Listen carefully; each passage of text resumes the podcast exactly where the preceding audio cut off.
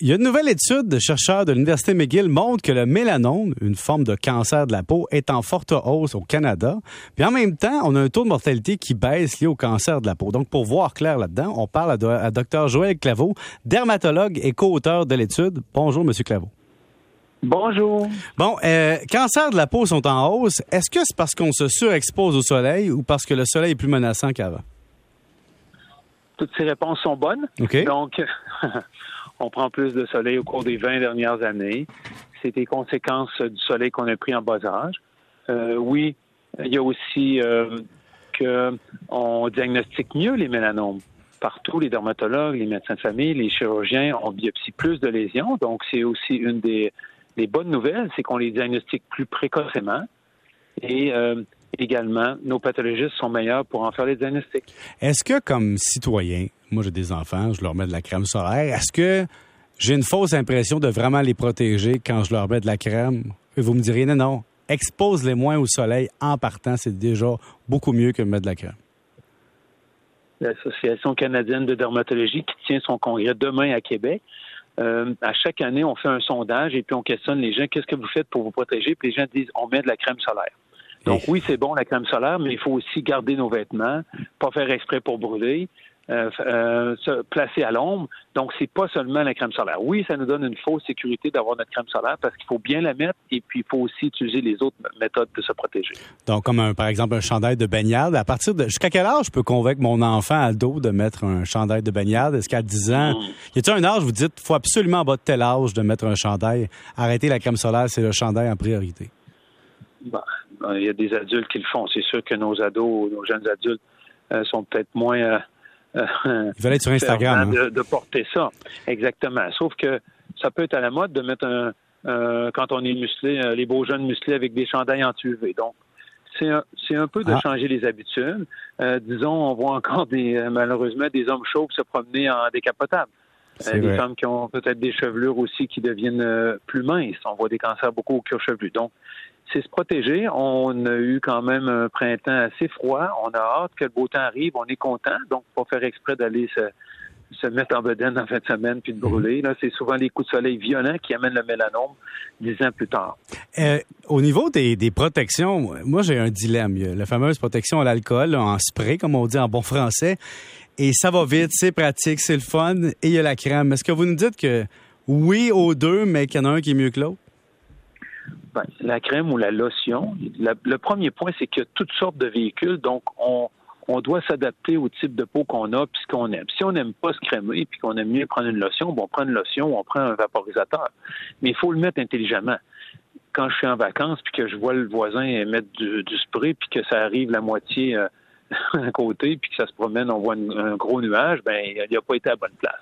Donc le vaporisateur peut-être le mettre dans notre main ou directement sur notre peau et bien l'étendre, c'est bon.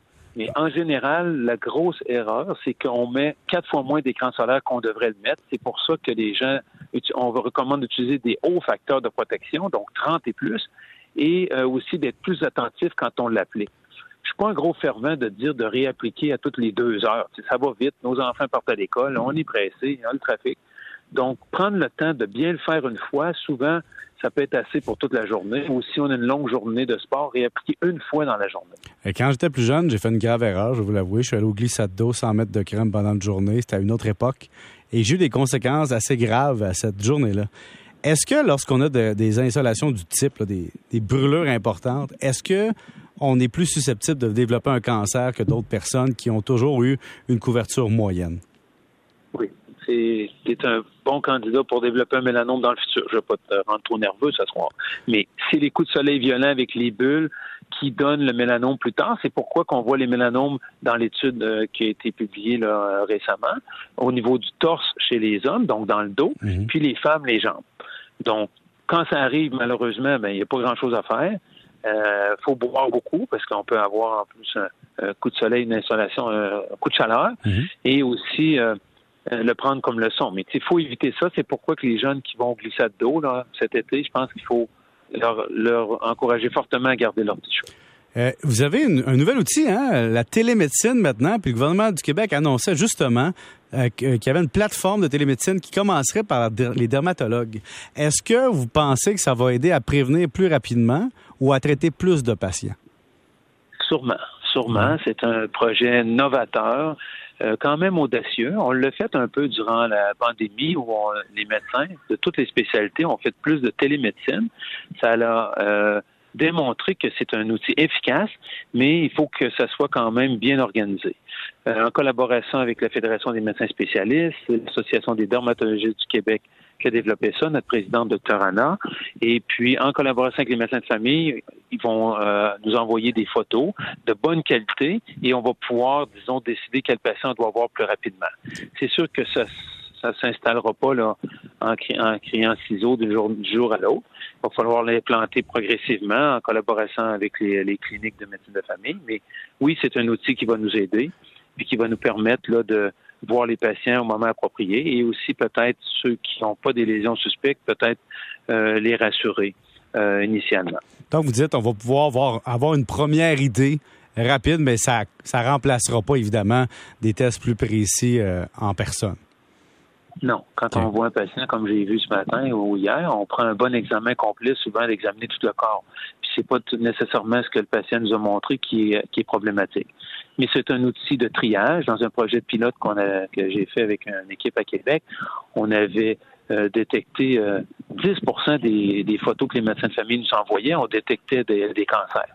Donc, oui, ça nous permet un triage plus rapide, mais c'est quand même euh, euh des efforts et des énergies mis par les personnels des cliniques pour d'abord gérer toute cette ces photos-là qui nous arrivent pour que ça soit fait de façon sécuritaire et aussi pour les médecins de prendre le temps de nous envoyer des photos appropriées. Donc, c'est un projet très novateur, mais que ça va prendre quand même un peu de temps à s'instaurer. Ça prend combien de temps euh, avant que je développe un mélanome qui devient, disons, euh, assez cancéreux, en fait, qui, qui nuit à ma santé? C'est-tu un processus de six mois, cinq ans, dix ans? Hmm, c'est une bonne question. La plupart du temps, je dirais peut-être cinq ans, euh, cinq à dix ans, parce que souvent les patients, malheureusement, qui arrivent avec des mélanomes plus avancés, on, il nous explique qu'il y avait une lésion là qui était présente depuis euh, effectivement cinq ans ou plus. Mais on a vu malheureusement trop souvent dans la pandémie des gens qui ont tardé. Il y a une forme de mélanome qui pousse rapidement, on l'appelle le mélanome nodulaire, qui peut se développer en quelques mois, qui peut devenir dramatique. Donc, pourquoi on a vu dans notre étude que le taux d'incidence de mélanome augmente? Ben, on est plus euh, conscient, les gens consultent plus rapidement, on les diagnostique plus. Mais pourquoi la mortalité n'a pas augmenté? C'est que il y a du dépistage plus précoce, mais aussi on a des meilleurs traitements pour traiter le mélanome depuis 10 ans. ça, c'est un grand, un grand avancement dans le traitement oncologique actuellement. Pensez-vous qu'on pourrait avoir des applications avec un téléphone cellulaire un jour avec l'intelligence artificielle qui, en prenant une photo, pourrait nous dire Oh, possible mélanome ici, consultez un médecin? Ça va venir, ça va venir. Il y a des collègues euh, qui ont, qui ont travaillé là-dessus en Europe. Même on a des projets sur lesquels on collabore de ce côté-là. Mais pour monsieur, madame, tout le monde aujourd'hui, disons, se fier à un ordinateur pour faire le diagnostic, on n'est pas rendu là. Je suis allé sur Internet et j'ai les symptômes de tous les cancers, sachez-le. oui, exact, exact. Mais non, on veut éviter euh, des mélanomes avancés. Comme je vous ai dit tout à l'heure, maintenant, on a des bons traitements d'immunothérapie ou de thérapie génétique où on peut améliorer la survie qui était de 10% maintenant à 50% dans les cas avancés, mais on peut prévenir ça. Puis, euh, euh, toutes sortes d'outils s'offrent à nous et aussi euh, les gens d'être prudents. Euh, si votre femme vous dit depuis trois ans, va voir, tu as une tache noire dans le dos qui est asymétrique, qui est bizarre, ben t'écoutes ta conjointe ou ton conjoint, puis tu consultes, puis tu peut-être ça va ça va sauver ta vie. Merci beaucoup, docteur Claveau, pour votre temps. Merci d'avoir pris le temps. Je vous souhaite une bonne été. Vous aussi. Le docteur Joël Claveau, dermatologue.